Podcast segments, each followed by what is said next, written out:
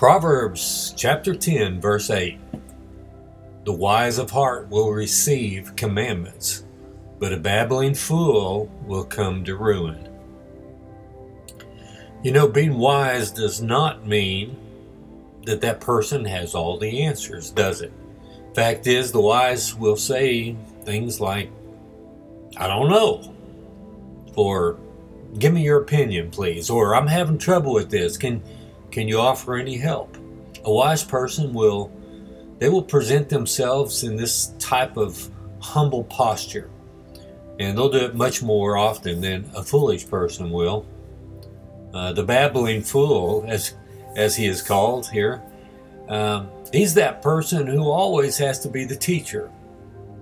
Yeah, I've been that person before, I know, and, and maybe you've known someone like that in your life, always having to have the last word, always needing to leave the conversation exalted above others. Um, if you can't really top the others with his knowledge, he may use his tongue as a sword to cut them down a notch or two. And if that doesn't seem to work in a particular situation, he can always tell a joke to shift any focus from his ignorance and hope everyone will think him clever. Um, well, when a foolish person ignores words from a wise person, I mean, that can be devastating to the foolish one. But foundationally, at the core, the very worst scenario possible is to ignore God's word. Um, that man is surely a foolish man. In Matthew 7 24 and 25, Jesus said this Everyone who hears these words of mine and does them will be like a wise man who built his house on the rock. And the rain fell, and the floods came, and the winds blew and beat on that house, but it did not fall because it had been founded on the rock. It's the wise man then who will receive the words, and as our text says, the commands of Jesus. Um, but but what of the this babbling fool?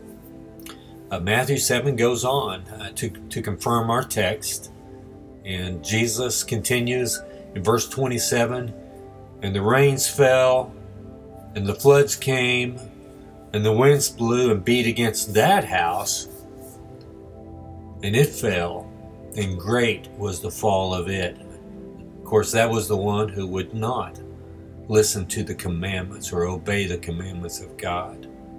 Uh, Father God, please give us the wisdom and, and the humility to admit that we fall very short of your glory um, and that we need to obey your words because our knowledge is uh, is foolish.